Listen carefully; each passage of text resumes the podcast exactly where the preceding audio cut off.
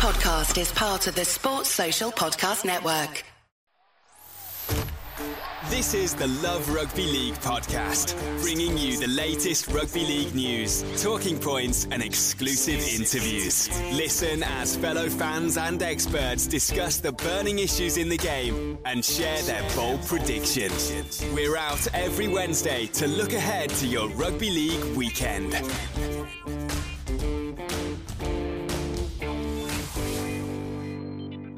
Hello, everyone. Welcome to this week's Love Rugby League podcast, a weekly look at life and league, including a big interview with one of the sport's biggest names. It's a cracker this week. Paul Rowley, the head coach of a team hovering around about the playoff picture. A lot of noise around the Salford Red Devils at the moment. Could they get in there? Adrian Morley telling us on the Love Rugby League podcast last week that if they get themselves in there, just get in there, he said and they could cause a few problems. They could upset a few people. Well, Paul Rowley's there to talk all about that. He actually has a bit of a go back at Adrian Morley. Morley telling us last week that he wasn't a nasty player, he was just mistiming challenges. Paul Rowley has, has, a few things to say about that. How can you mistime a headbutt? I think he says. Uh, plenty of good chat later on uh, with Paul about Salford, the most potent attack in Super League, he reckons. The playoff picture in the Championship, his former club Leigh, dealing with obsessive compulsive disorder. That's a really fascinating chat. Uh, and loads of other stuff as well. So that's well we're sticking around for in just a few minutes. Paul Rowley is my guest for this week's big interview. Josh McAllister, Love Rugby League's reporter with me prior to that, just to uh, preamble and guide our way through some of the big talking points before we get into the big interview. Great to see you, Josh. And we always start with where were you over the weekend? Which game uh, were you at? It's normally quite boring from my point of view because I'm either at Featherstone or Cornwall or both. um, you, you tried to put yourself about a bit more, and you actually, speaking of Paul Rowley, were at the Salford game. Yeah, I was uh, a nice link. I was at the Salford game against Catalans, and um, I, you, you would have probably argue it's. I've not seen every game that Salford have played this year, but for what I have seen, it was probably Salford's best performance. They were, they were, there was a there was a time early on in the second half. They must have defended six, seven, maybe even eight sets on their own line and they defended it well. And there was it ended with Deon Cross put a massive hit on Mitchell Pearce, forced a knock on. There was another time they put him into touch. It was just constant pressure, and they they kept him out. It was probably the best defensive efforts they've seen all season, and they celebrated it like they'd won the game with every little win. Um, it, it, was probably yeah their, their, best performance over the Dragons at the AJ Bell Stadium. Let me tell you, it was boiling hot as well. I was sat in the shade and I was hot. So fair play to the players on the pitch. Well, that's that's another point. It was Catalan conditions, and they were still able to beat the Catalan Dragons. What what were the Dragons like? It's it, it seems there's a bit of a wobble there at the moment, not helped by a ridiculous injury list that they're having. Yeah, that was one of the major talk points after the game. I think Paul Rowley said they've got 12 players on the sideline. Catalan's are just as bad, hit with injuries. Steve McNamara, he, acknowledged that they're going through a bit a bit of a of a roller coaster, a bit of blip at the minute. Um, he thinks, uh, from what from what what I heard, he thinks he can turn it around in, in time for the players. He said there's there's plenty of time until then, until they can turn it around. But yeah, they, they haven't been going too well recently, have they? Defeat uh, well, Magic and obviously this one, and they just they just weren't good. There was just no. There was I don't I don't know what it was. They just didn't look all connected. They still had Sam Tomkins, Mitchell Pearce, Josh Drinkwater, but the attack just wasn't fluent. Uh, that playoff picture, uh, indeed, the picture across Super League is absolutely fascinating at the moment. After the weekend fixture, St Helens uh, with that four-point lead over Wigan, as we, as we know at the top, and then it's it's Huddersfield three points behind Wigan, and the Catalan now in fourth, a point further back, and Castleford fifth, Hull FC sixth, Salford, Hull KR, Leeds, Warrington, take your pick, all in touching distance of of spot number six.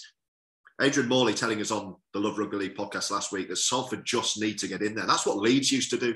Just get in there. I'm not saying this Salford side has has the firepower that that iconic Leeds side had, but just get in there and they could cause a few problems. And I, you know, before we get into the Paul Rowley big interview, it's I really like watching him. I really like the. I think he's a he's a terrific coach. He's brilliant to talk to. I could have talked to him for hours, which admittedly would have made a very boring podcast. But I, I was just fascinated by everything he was saying. And he actually says that spine is is up there with the very best with with Brierley, with Sneyd, with Croft. He says they've got their own three man WhatsApp group called the Spine, where they just talk about plays. And you know what? I do. I, I, agree with Morley. There's a lot I disagree with Adrian Morley about last week, but I agree with him when he says if, if Salford can sneak in there, I, I think there could be a banana skin for a few clubs. Yeah, I think Brodie Croft is proven to be one of the, the, the best signings of the season. Um, play, playing in the halves. There, there was a moment as well after the game. Ryan Brierley said that that they're not off the cuff. A lot of people say they're off the cuff. They're not off the cuff. They practice these plays. They they are just that good at attacking that it looks off the cuff, but they are they are just that good. And it's mad what a couple of wins can do because a couple of weeks ago, the likes of Hull KR and Salford, you could have put them in that sort of relegation battle. You know, they were a couple of points above. A couple of wins later, now, now everyone's pushing for the, the sixth spot, apart from two clubs, Wakefield and Toulouse, battling it out for Super League survival. Every other club is still fighting for the fifth and sixth spot in Super League, aren't they? Well, that, I mean, that's that's that was the big result of the weekend, which I haven't really mentioned. I know I, I bang on a lot about Toulouse. I've been saying all season they're not the worst team. They won't go down. And suddenly, if the season finished today, they wouldn't go down because it's Wakefield who are rock bottom. Toulouse, obviously beating my boys Leeds and full value for that victory. But but Wakefield, you just you just wonder where on earth they're going to get out of this because what is it Saints next? You know the fixture list isn't kind. Toulouse have got a nice little run of home games, albeit against I think Salford Hull FC. But they're the form team at the bottom. They, you know, they have the momentum, and I'd be very, very worried if I was Willie Poching. You'd be a bit nervous, wouldn't you, if you was a Wakefield fan? You say St up next. Toulouse's next two games at home are massive. I think this one against Salford. Salford, Paul Rowley, he's not been afraid to say that they've got a pretty small squad already. And in, in terms of injuries, 12 on the sideline. They've just had Sam Luckley suspended. So they'll probably be going over with 18, 19 fit players. So Toulouse a win a win this weekend is a, is a massive one because you can't see Wakefield getting a score over St Helens. Uh, we talk a lot about about Warrington on the Love Rugby League podcast, so maybe we'll we'll give them a break this week. But they, you know, they did have that that very very humbling return for Daryl Powell back to his former club Castleford, and that you know that's another another real problem for him to try and resolve to a mounting list. It was interesting to see him go over and try and appease the fans afterwards. I was actually at the Halliwell Jones Stadium last night um, delivering an offload session with Rugby League Cares, um, you know, the drop-in sessions helping men with with their mental health. And it was so hot, we, we actually just sat in the seats in the Halliwell Jones. It was interesting to note um, that they've taken all the, the painted lines off the pitch. It made me think, is that, is that their secret weapon now? They're going to remove all the markings so, so, so they can creep up offside. um, but they need every, every bit of help they can get at the moment, albeit just at, at time of recording, at time of press, they're poised, I think, Josh, to uh, to announce a, a, new acquisition, aren't they? Yeah, a new signing. It's uh, embargoed for, for half 11, but obviously this will be out there after then. Josh McGuire signing. So that's it for, for Warrington, really, isn't it? Is Daryl Powell this year's that's transition year. He was brought in. He probably this squad isn't his squad, is it? He was brought in pretty late. So next year's his squad. So that's the real season where hopefully he'll he'll get to prove what he can do and that he's one of the top coaches in Super League. That's I think their fourth prop signing for next season. I think they're to go from one of the weaker packs of the season to arguably the best pack next year with the signing Sam Kasiano, Gil Dudson as well. I, I, that. I completely agree with you. And I, I, was talking to a lot of what everyone I was speaking to last night at, at this offload session were Warrington fans, um, very frustrated Warrington fans. I just kept saying, just wait till next season. Just, just, just, just suck it up this season. Just suck it up because you'll be all right. You've still got one of the best coaches around, and next season you'll have one of the best packs around. You'll be all right. Um, so they need a, need a little bit of patience there. Just before you know we get into the big interview with Paul Rowley, there's there's three other things I just want to mention. Obviously, the awful rugby league news really over the weekend was was the sudden and untimely passing of uh, you know speaking of big packs of of Ricky Bibey, who any rugby league, any Super League fan will know. And I think a lot of people were, were shocked by the news of, of his passing over the weekend. And um, obviously all our thoughts of Love Rugby League go, go to Ricky's friends, his, his close circle, his family. Um, and I think I'll leave it to Paul Rowley, who, who delivers a lovely tribute, who he, he knew him very well. Um, and he, he has some lovely words for, for Ricky in, the big interview, which is coming up in a, in a second. So I think I'll leave that with, with Paul um, to say that, but but just wanted to, to, to, to mark that and what a what, what a sudden and shock and horrible thing it was for everyone to hear and, and read and all our thoughts with with Ricky Bibey's his family and close friends. Um, in terms of the other uh, news, rugby league news, it was it was Victor Radley uh, and it was Bevan French. And, and, a word on Bevan French, you know, his his seven try feat just underlined what an explosive player he is. One of the best players in in Super League. And also, I think the talking point, Josh, here is is is the partnership which we've talked about a lot this year on the Love Rugby League podcast with Jai Field. It, it, I think it's up there with the best we've ever seen anywhere, not just in Super League, in anywhere. And it, it's actually got me reminiscing about some of the glory days in rugby league. Is this is this the best strike partnership that we've ever seen in Super League? I'm trying to think of anything that will rival it. And do let us know if you're listening to this. Get in touch with Love Rugby League on the website, on Twitter, on Facebook, wherever you are on social media. I'm thinking McGuire Burrow. I'm thinking Sculthorpe Long, although that was a different kind of partnership with Long just on on the big man's shoulder. And of course, you know, the twin attacking towers at Bradford Bulls in those iconic days of, of Lesley Vainikolo and Tevita Vaikona. It was obviously the Volcanoes record that Bevan French beat and spare a thought to Hull FC, who were the opponent in, in both of those games, the six try Vainikolo and the seven try French. But uh, I, I, don't know what you what you think. Obviously, you're a bit younger than me, but this is this. I think this is up there with the best I've ever seen. And, and also, what we need to remember is the fact that Bevan French is playing out of position.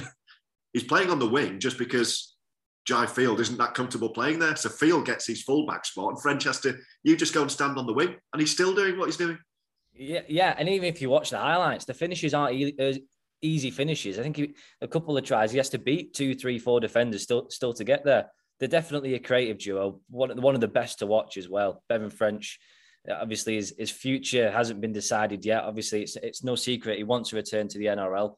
But he, while he's in Super League, let's let's enjoy him. Drew was there at the game, seven seven tries, and that was in uh, was it 56 minutes? Then he got took yeah. off. It could have been it could have been double figures by the end of the game because then three of them three of them set up by Field, who scored two himself as well.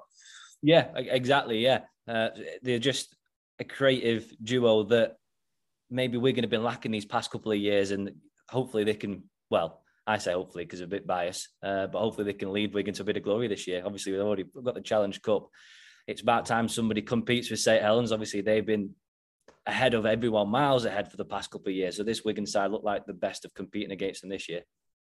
Uh, fantastic to watch. Obviously, the big question is where Be- where Bevan French is going to be playing his, his rugby league next year. Links heavy links to the NRL. I understand that, that actually there's been no official interest from from a, a single NRL club yet. I, have also been told. I think I mentioned this on the Love Rugby League podcast before that the French's agent has, has met with Leigh Um, just to sound out potential move there.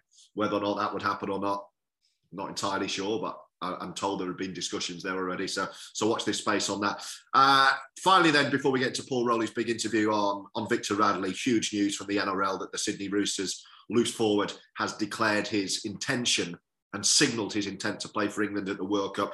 A bigger call than it looks. This, it's not just I want to play in this tournament. I, I thought back to Sam Burgess going over to rugby union, which was effectively just to play in the Rugby Union World Cup because that was it. And then he was back and it was an ill fated kind of time in Union. This isn't that. It was, he sacrificed a lot. He can't play for the Kangaroos. He's born in Sydney, New South Wales. He can't play Origin now. So this was a massive call. His dad's a Sheffield Wednesday fan. He's made this decision.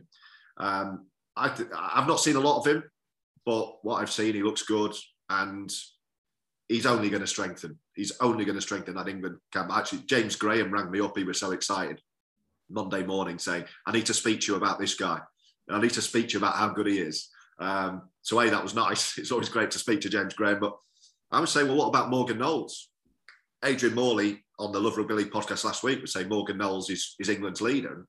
He, surely he would play 30. Graham's view is that they can play them both.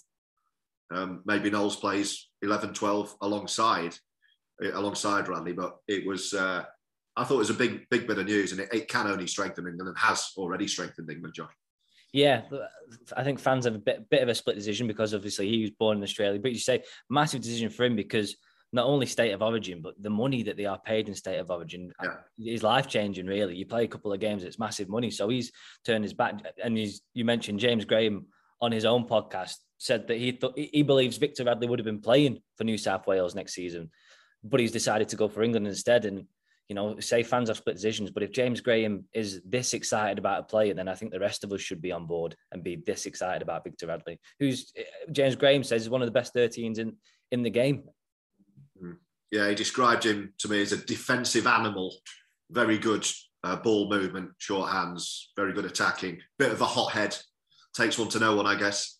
Um, but he was, uh, yeah, he was, he was delighted with that, with that news. So let us know your thoughts on that as well uh, on Love Rugby League. Do you, do you agree with it? Having Aussie voices in the England camp, are you all right with that? Uh, and will there be more to follow? Of course, Jackson Hastings perhaps would be the next. James Graham, I asked him that, and he said, "I know, I know that he wants to play. So maybe it's up to Shaun Wane. His form is all right, but he's in a team that's struggling. Maybe that's going to be the barrier rather than anything else. We will see, but it's, it's a really big talking point.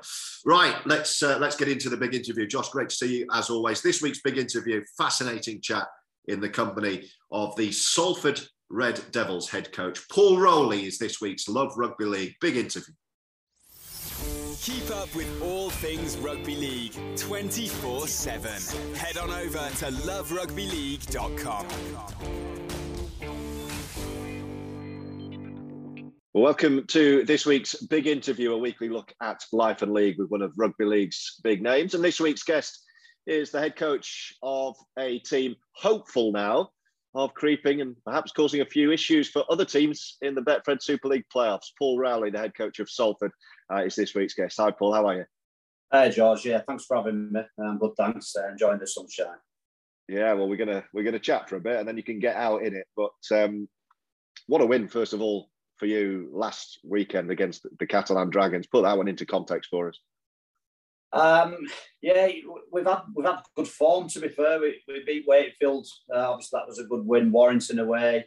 I just feel that Magic was a, a tough loss to take, and then uh, and then obviously the the top four club came, which um, we'd not beaten a top four club, so it was important uh, that we you know that we made our mark and probably a little bit of a yardstick really how far we've come throughout the year. Um, I think you know the first twelve, and we spoke about this pre-season. Obviously, we do the launch, and everybody wants you as a coach to give us a prediction. Where will you finish? What will be a success? What will be a failure? And I never do. I always say under promise, over deliver. Uh, but in house, obviously, we speak a little bit differently, and uh, we spoke about gaining respect and changing people's opinions uh, at the beginning, and that's what it was all about, going week to week. Um, when we got to the point where we'd played everybody once, uh, we, that was on the back of a Wigan and Saints, both narrow losses but great performances. We openly said within our group that this is now we're transitioning, we've got to go from performance to results. And, and from that point, to be fair to the players, um, I think in, in, in our little form league, as you like, we, we're, we're set fourth. So our form's been good and, and, and obviously culminated in a really gritty, spirited performance against Catalan, and uh, you know, and some tries that. Well, I think I think I, I never feel embarrassed saying when something's world class, and we score some tries that are world class. What what I do like about you, Paul, and you know the press conferences I've been in, where, where your team has won, you do that. You you you'll talk up your team and you'll talk up your players, and you'll say where they should be playing. If, if one of your players has a good game, he should be doing this for England. And you, have got a, a, selection of players there now doing some very good things from, from my eyes. Yeah, hundred um, percent. And and now obviously I'm going to start listing them off, George. you know, um, and and you know we'll start at the top with your old favourite Kallum's in there, isn't he? And, and, he's a back rower, and I know he played centre for England and he, he in the the Nations game.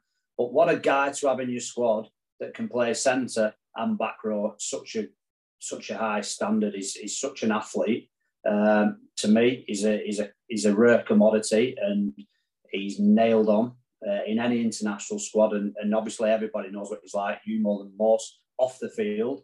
Uh, his character is unquestionable as well. So uh, the all-round product. And then we're just going to keep going now. So we've got Brodie Croft, who came to us a little bit of a damaged soul. Uh, probably weren't on high on everybody's shopping list, but he's found himself, he's rediscovered himself, and as um, he's been allowed to do that, and he's been allowed to grow as a leader as well. And, and what we're seeing now is a guy who who leads by his actions, leads by his words. He's he's becoming more and more accomplished. He's still on the journey, uh, and he'll be the first to to tell you that. But I think Brodie will always be on a journey because he's so conscientious and willing to learn and and better himself. Um, again, good character. Um, and so we'll go off script now a little bit with uh, Deon Cross and Tyler Dupree, um, two kids who's who's one come from championship this year, one at the end of last year. Um, yeah, hundred percent. They've not followed followed the natural pathway. We, we, we see a lot about the England Knights, and, and and there's a lot of narrative around they've come through the pathway, the talent pathway. Well, not everybody goes that route uh, it shouldn't they shouldn't be hamstrung by it. Um, they should be, you know, they're a late developer or because let's not forget we, we, all need a little bit of luck as well. Maybe that little bit of luck comes later in the career. Uh, Tyler's still young.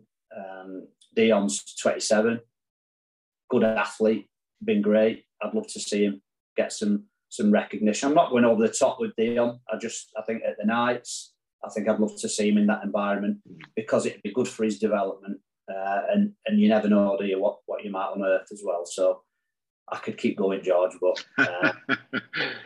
but you know, you're right. You've you know you've got some. I, I was going to bring up Brodie Croft because I hadn't seen a great deal of Brodie Croft, as you say. I mean, I've you know I've watched Kallum all my life, it seems, and uh, it's been great to see how revitalised he has been since his injury, and also in a different position, and wonderful to see him back um, in England reckoning as well. Brodie Croft, tell, tell me how good he is, and and just elaborate a bit more about. You know, I think you called him a damaged soul. In in, in what way?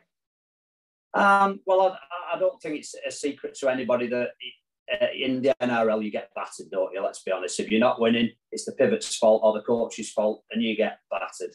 And, and I think he's been battered for a good couple of years over the, um, you know, press wise. Uh, he, he obviously started, excuse me, at Melbourne excuse me, George, at Melbourne Storm with the, you know, the, the goats, if you like, Cameron Smith, Cooper Cronk, Billy Slater. Um, so you're fitting into a regime there, aren't you? You're expected to play a support role, uh, as we've seen over the years with Ryley Jacks. He's done a similar sort of thing. Um, so probably never really learning about what you are, what your strengths are, uh, more about facilitating the strengths of th- those three individuals, which I totally get. Um, he, he's then gone on to to Brisbane Broncos, a team that's been underperforming and um, you know in a difficult situation, and, and been been thrust into a leadership role, um, which as, uh, let's not forget he's still a, a young lad. You know, he's, he's, he's still learning. He's he's not discovered himself, and he's thrown into that pressure pot. Um, so so that's what I mean by damaged soul. I don't think he's been allowed to breathe, allowed to grow just take the, the spotlight off him for a little bit uh, and let him be himself and let's see what Brodie Croft is. Let's let him learn about himself. Um, and I must say, since coming to the club, the the players that have been around him, Sneedy and Ryan Brierley in particular, uh, have been as good for him as he has been for them. I think I think the three of them have been fantastic uh, with each other, with the group, and, and for us as coaches as well. And when I say us, uh, obviously myself, I've got Kurt Haggerty and Danny Orr beside of me, who are responsible for a lot of the coaching that goes on. And you know, I think it's a quite an easy thing to say. Oh, it's down to the staff. I think it's important that you know the names of the staff. Mm. And, and, and the two closest to me are Kurt Haggerty and Danny Orr, and they're responsible for a lot of that. Uh, in particular, Kurt does a lot of work with with the pivots and, and the spine. And, and like I said, you know, it's, it's it's praise, but it's important that it's it's really specific to them names, you know, that they've done it. And and and then keep going on with Brodie. But I just think he, he enjoys the environment. It's a tough environment. We, we, we give him loads and loads of feedback. Uh, he gives us double the feedback back because he's so uh, conscientious in what work he does away. He'll come in on a on a Tuesday or a Wednesday and, and, and he'll have watched three games of our next team already and he's chipping away. They've had a little bit of a combo with the spine on their little spine WhatsApp group, there's three of them there. Uh, and they're already throwing ideas at us. Uh, and, and it makes it to a point where as coaches, we just we just guide him and, and maybe say, well, you're doing this really well, but what, what about this? Or we might say, you keep doing this one particular movement or play. I don't think it works for you. And these are the reasons why. And so we all challenge one another, but we all just open each other's mind and, and we're all learning. Uh, and I think that's probably what Salford as a group, the group that we've got, and we speak a lot about the circle, nothing in, nothing out. Um, we're, we're a good group, we're a tight group, uh, but we're we're pretty good at what we do as well. Um, we're not well resourced; it's not a secret, uh, and and that's where I guess we do grow a bit from that because I know as a coach, sometimes I feel sorry for the boys. They deserve a little bit more at times. Uh, they didn't deserve to travel up on, on the bus to Magic at half seven in the morning and then play. Uh, that hurts me a little bit. And um, I, I, don't want them to have to do that because to be where they're sat in the league now, uh, and more important bit, to be performing at the level that they've performed throughout the year is testament to uh, the character of the group. And, and, you can't question the character, even in defeat, you can't question the character of, that, of, of the group. Is there anything you can do about that? You you do. I mean, pretty much every interview you give, you will. You know, I, I, I always notice when you you talk about resource and recruitment, which which makes me think you're really frustrated by by how it is. Is there anything you can do about it, or just accept where you no, are and how it is? I wouldn't sound frustrated, uh, but I always try and be honest in in my answers. So uh, if, if I'm if I'm told something that I can't have, uh, my answer is this is the right footballing decision. Tell me what we can have, and I'll deal with it. And then we move real quick. So we don't dwell on anything. We don't get flustered. We don't sweat the small stuff. Uh, and, and I think Toronto taught us a lot about that. Um, and, and you'll probably ask me about that later. So, but you know, being in Toronto, sometimes the team bus didn't turn up. We caught a tram with the public with all our medical beds and stuff. still, we knew there'd be bumps in the road, and it set us in good stead. And Kurt was with me there as well, some of the players. Uh, and it's taught us not to sweat the small stuff, not to take ourselves uh, too serious, uh, have fun, uh, know when to switch on.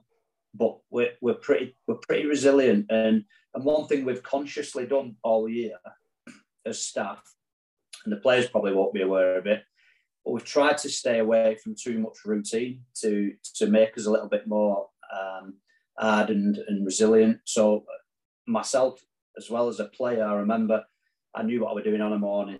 I, I, I, knew what music I was listening to, in what order, what what I was eating, and if something slightly went off off piste, it, it rattled me as a professional, and I see that a lot in professionals because, um, well, I am diagnosed OCD. I know a lot of people and players in particular have OCD tendencies, uh, and so we've we've really tried to mix up uh, how we how we space our training days out, so it's not always routine. So difference not scary for our group. So we're not we're not afraid when things are different or things aren't quite right. Uh, and I think that's been, you know, really good for us. Like I said, the players won't probably realise that we've done that, but it's been a conscious uh, decision by the coaching group, really. So I'm really pleased we did that, and, and we've got we have got a resilient group. I don't think I knew that you were managing OCD. Uh, how how do you manage that? How you know how does that impact you? Uh, well, it depends what your OCD is half the time, doesn't it? So um, I think again, the experiences have, have, helped me to to learn and and and deal with um, having OCD or or you know being being totally uh, full on or or I'm, I'm, just full on. I like to win. I like mm. things to be right as a player. Uh, you know, I remember seeing John Bentley chatting to him a few few months ago, and and he said, "Wow, you you you're miles more chilled these days, you know, because as a player, I couldn't get my head around people who weren't as tuned in as as I was, and and I, and I looked at them as though they were hampering me now because they're affecting my group, and and so I, I was trying to control everybody around me in my environment, and and in a, a sport like rugby league, where there's so many different wonderful characters, I should I should I, if I had a regret, I regret not embracing the, the characters that I, I, probably played alongside and, and enjoying the company more uh, because I was too full on a lot, a lot of the time. Um, interesting, when I started coaching, I did. Um, I was very fortunate. I got to do a self analysis on myself through a company who who, who use this really high tech uh, uh, analysis system for top employees, top executives you're not meant to see your own, but I wanted to see my own, uh, and it gave me the full printout, and, and and there were no surprises. But it, sometimes to read what you are is is quite eye opening and it enables you to change a little bit. So mm. a, a, lot a lot of mine was um, suited to military, um, lack lack bedside manner, and so so so whilst I can t- still, I'd like to think I still retain that direct approach and honest approach. Um, I, I, would I would hundred percent say that um, I've got a huge amount of empathy, sympathy, and, and care and love for people in, in, in my environment. So um, yeah, I, I, think there's a, most players who've been coached by me will be able to tell you a, private story about an occasion where I've looked after them or they've cried on my shoulder, probably cried back with them. So, uh, but but coaches will tell you that that's the job, uh, and that's managing, and that's why it's important that I've got a couple of good guys in Kurt and Danny at the side of me to coach, uh, and and I coach and manage, and the management is the true skill of it all, in my opinion. I'm trying to think of the story. What did Ryan Brierley? Was it a story he told me? Was it Tim Lafai or something? He moved him out of his house because there was damp in there. Is that is that was that right? A story yeah. something like that? Yeah, they don't. I think it takes, especially from the NRL, I think it takes them a, a while to realise that they can ring me because they used to be so like you know, it's, there's a there's a department that he needs to go to, and this is a circle, and, and I want to know everything, uh, and I, and I want to deal with it, and I want to treat them like as I said to Tim, when you're here, I'm your dad. That's it. I'll look after you. That's it. And and and it and there'll be an occasion, what will generally remain private, that they'll realise, oh my, yeah, he, he's good. He'll do. He'll look after me, and they'll know I look after him, and I'll, and I'm a player first um, before anything else. I'm players. People say you're a players man. I'm a players man. If that's what it, you want to call it. Uh, I look after my players first before anything. That's the most important thing absolutely fascinating all that. I'm just going to ask you one more on Salford before we, we talk about a, a couple of other things. Adrian Morley was our guest on, on this podcast last week, and um, obviously a Salford boy, he still goes, doesn't he, with his with his lads who are, who are Salford fans. He reckons if you can just get in the playoffs, that you might be able to cause a few people some problems. Do you agree? Yeah, I saw a few clips of Moz. Uh, I don't read a lot of rugby media. However, he tickled me because yeah, you questioned him on his sending off, didn't you, George? Uh, oh yeah, he, he, yeah, he didn't like it when I said the referee. The referee dealt with his 12 second one well. he said, no, no, he should have put it on report. Well, if I recall correctly, I think he said most of them were like clumsy or reactionary yeah, or something. Not premeditated. You can see he's involved because he's using words now that you use in, in, in the disciplinary area. But um, I'm sat there listening to that and thinking, he said he said I think I can only want, remember one uh, where he, he, he cracked somebody or something. Uh, but I'm thinking I'll keep reading because he must mention the were and got three match ban. He must mention that somewhere, but he never did. So he must. Which one was that? that Sorry, I was I was talking over you there. The headbutt. Yeah, uh, against Leeds at the Shay. I think we won 21-20 and he got a three match ban for uh, an headbutt in typical Moz fashion. Um, I was hanging on to him for dear life. He was shaking me about, and like, like you know, and, and, uh, and, thought, I think he just thought, well, what should I do now? And, floored me. Uh, and, and all the bashers came in, uh, Daz Cleary, Farrell, Kelvin, yeah. Rhino, uh, yeah. and good memory, but I think he did give me a mention in his book for that. So, and and I'm not sure if it said it's the only one he ever regrets. So he's, uh, I'm, I'm, quite happy about that. But I see him as regular, and he's, he's a good guy. So back to your question. Uh, don't let him get away with it, George. Uh, no, no.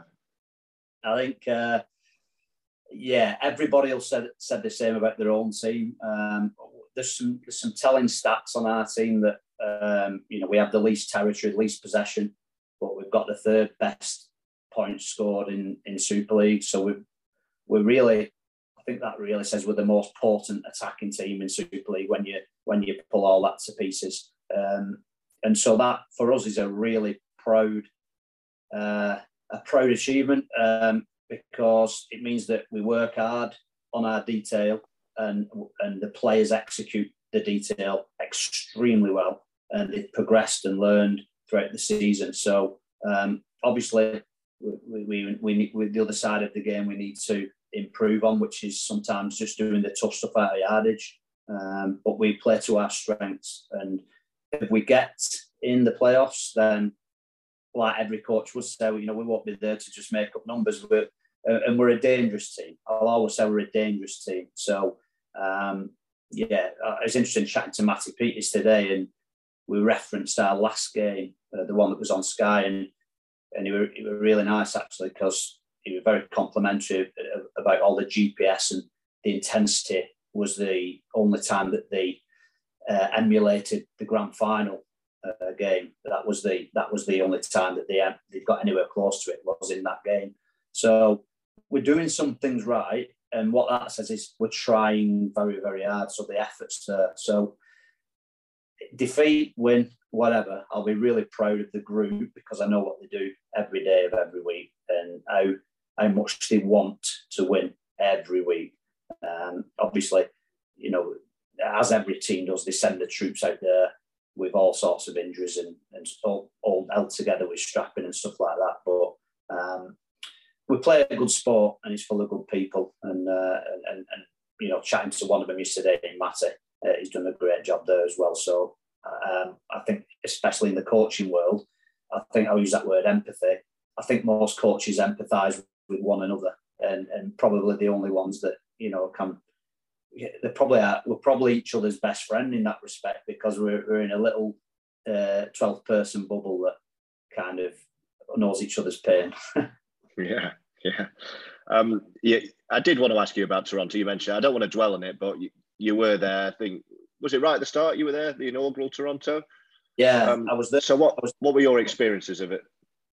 Well, I was there for a year before it started, and and, mm. and part of that we're doing uh, trials around North America in Vancouver, Jamaica, uh, Tampa, Philadelphia, and, and Toronto. So uh, probably say it was about the best thing I've ever done in, in sport. If I'm being honest. So uh, what a wonderful experience. We, we have a we have a past players group, as most teams do, a WhatsApp group, and it's entertaining uh, that, that group. And I remember my first speech on uh, Brighouse Field where we practiced. That was our first training ground. We were in a Portakabin because uh, because they all say, "Oh, the, the money money boys." was in a porter cabin on Brighouse Field uh, with no training kit. We sat down in the mud on the front, and uh, and I said, "Look, uh, if you've ever toured, the thing is, on a touring team, and I remember John Kear said this to me when I toured with Great Britain Academy, and he said it to the group, and I replicated his speech, and it was, uh, you, you'll meet friends for life, and memories forever, you'll make memories forever. It's special. And I said, effectively, doing six or seven tours every year. And I can tell you, the group of players that had shared that journey um, is that everybody has the same opinion. It was an unbelievable experience. I mean, from pitching the first pitch at Blue Jays baseball uh, to opening stock exchange to speaking in Parliament to being VIP at Con- Conor McGregor and Mayweather. Like, what's going on here? It's, it's like, oh, it's good. But the best bit about it was the, the lads, the group of lads, and, and John Kear was quite right what he said all them years ago. Um, and, and, and, yeah, it was. Uh, I, not to delve too much because it could be a long one, but I, I, and I said to David Argyle to this day, and I said it then, you should have put your money in creating six North American teams. You shouldn't have tried conquer the English market because they didn't know a good player from a bad player. You could have got you could have got a lot of championship players, set your own rules, create a rivalry. And I can tell you what they do over there, they love it and they'll spend money and they've got money. Uh, I reckon they're that close to to being like take off. So real shame, really, real shame, but good. So do you think that what what they're trying to do now with this American league? Do you think that will? Do you think that will take off? Well, I'm a bit confused with it all, really, because there seems to be two two strands yeah. to it. So, so, straight away they need to unify. Uh, strangely enough, I got offered a job a couple of years ago, um, just before COVID, to run the Western side of America, a football director um, the LA side.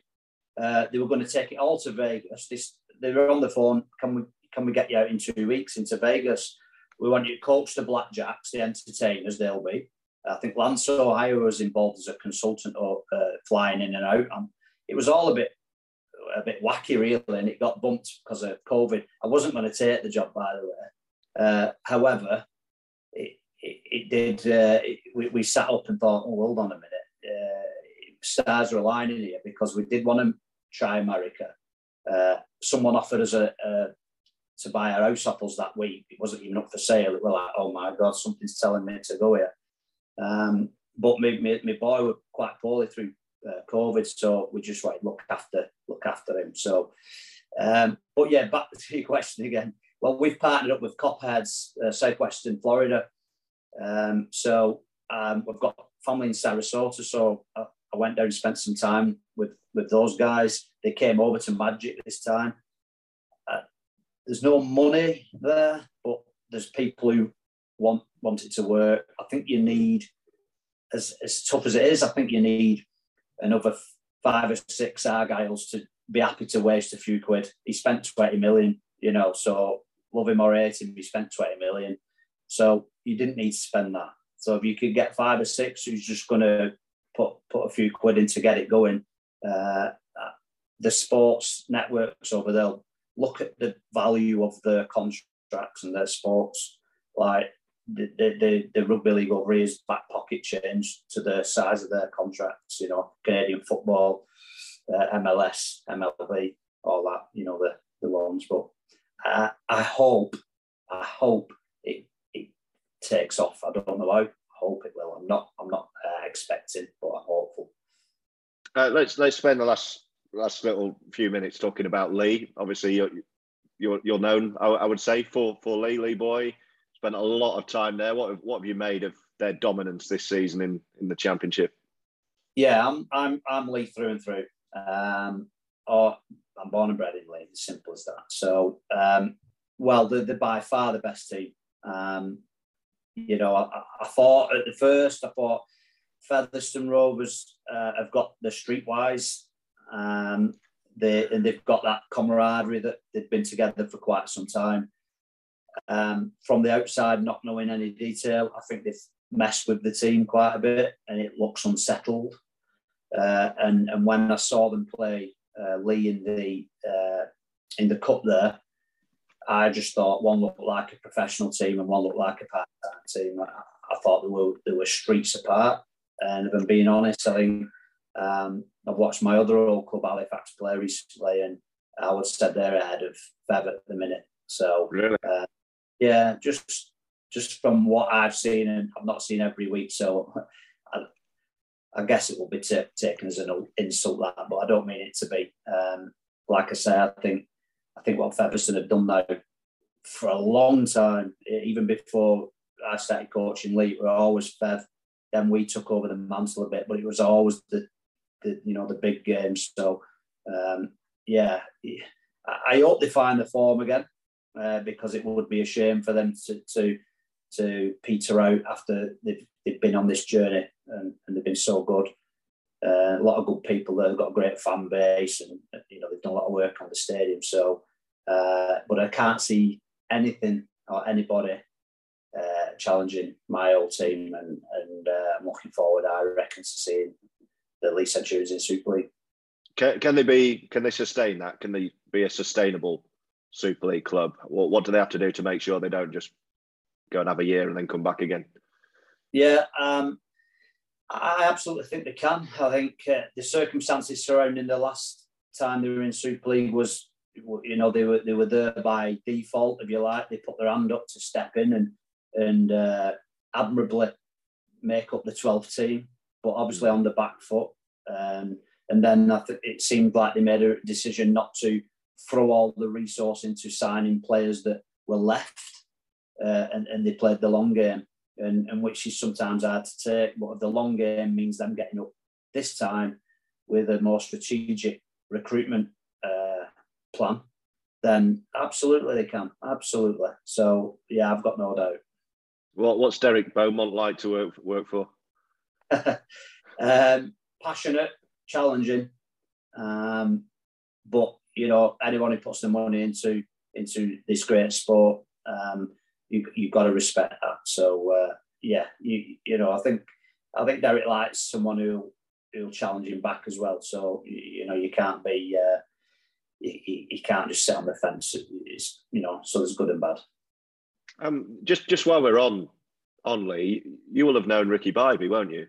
Uh, I um, did, yeah. Which I mean that that was just shockingly awful news uh, over, over the weekend. What, what were your memories of Ricky? Yeah, I'm glad you give me. I'm glad you brought it up, really, because I've not had the opportunity to, to say it public anywhere and just pass on my sympathies because you're quite right. And I see Ricky quite regular because um, his partner's son is in my boys' class, so we, we speak quite regular. Um, Ricky's Ricky's always been uh, a daft character, like in a, in a good sense of the word, um, but a great character as well. Um, and you know, I've got a, I've got a great picture actually of me and him getting sent off at the Willows. Um, each other, and we're both lying on the fence like that. So, and we had to get a taxi home because there were nowhere safe to stand in the stadium because we were getting so much uh, echoing. But um, I was really, really, really sad the other day when I heard the news. Very, very sad. Uh, was, was uh, upset, really, very upset because um, like I said, I do seem quite regular and I do enjoy chatting with him. We always, as all rugby players do, he, he, we end up, we're supposed to be watching the kids play rugby. We end up just talking about old stories and stuff. So um, when I took over at Leigh, um, we only had two props and it was Ricky and Rob Parker. And, and, and on the rugby side, they were phenomenal. Them two were phenomenal Leigh. Um, so it, on the rugby sense, it, it's sad as a teammate, but as a person as well. Um, you know, he's, he's he's got a good heart. He had a good heart, Ricky, and uh, and, and, and, again, I'm really sad and, and, and, sorry that his family and friends, have, have, you know, have to go through this sad sad time. So, uh, yeah, definite thoughts there.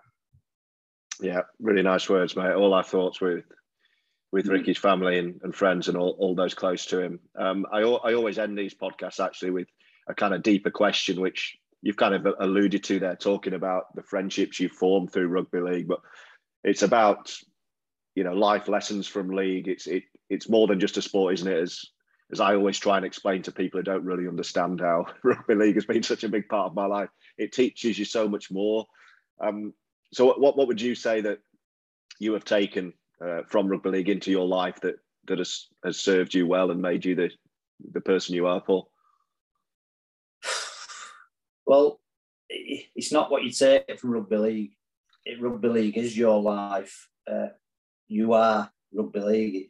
It, is. It's, and I've heard some people who's retired say they want. I think with Cory Paterson actually say he likes being Cory Paterson, the dad now, instead of Cory Paterson, the rugby player. But he'll always be Cory Paterson, the rugby player, because that's that's what we are. That's who we are. That's our DNA. So, um, yeah, it's it's definitely about the people. It's hundred percent about the people, and for me, the experiences that I've had, um, uh, it's it's unbelievable. Um, I'm fortunate enough; I'm still in the game coaching, but nothing ever beats playing. That's the best, and and I, and I always say this one line: "We've done something money can't buy. No matter what you've got, you can't buy what we've done." And, and that's a really, really privileged uh, and proud group of people. I was say men, but it's people these days. Or uh, there's obviously women now, which is great. So um, it's, it's, it's fantastic. Uh, Paul, I could chat with you all day, but the sunshine that needs you sunbathing in it, I think. So I'm going to let you go. But uh, really, really great chatting, and uh, I've loved having you on. And I'll see you very soon. Thanks, George. Appreciate it. And that's Paul Rowley, this week's big interview, and we will see you next week.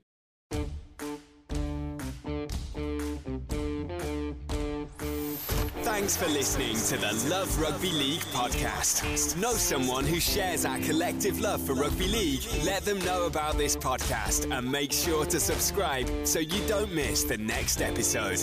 Eager for more rugby league news? Visit loverugbyleague.com.